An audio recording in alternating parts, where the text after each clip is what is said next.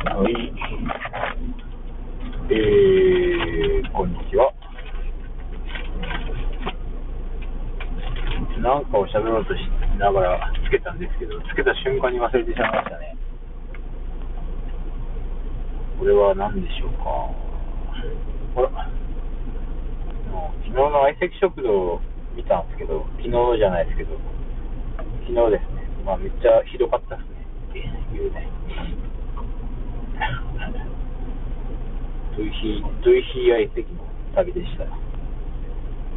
でもね、相席食堂ね、そんな、それぐらいのテンションで、ね、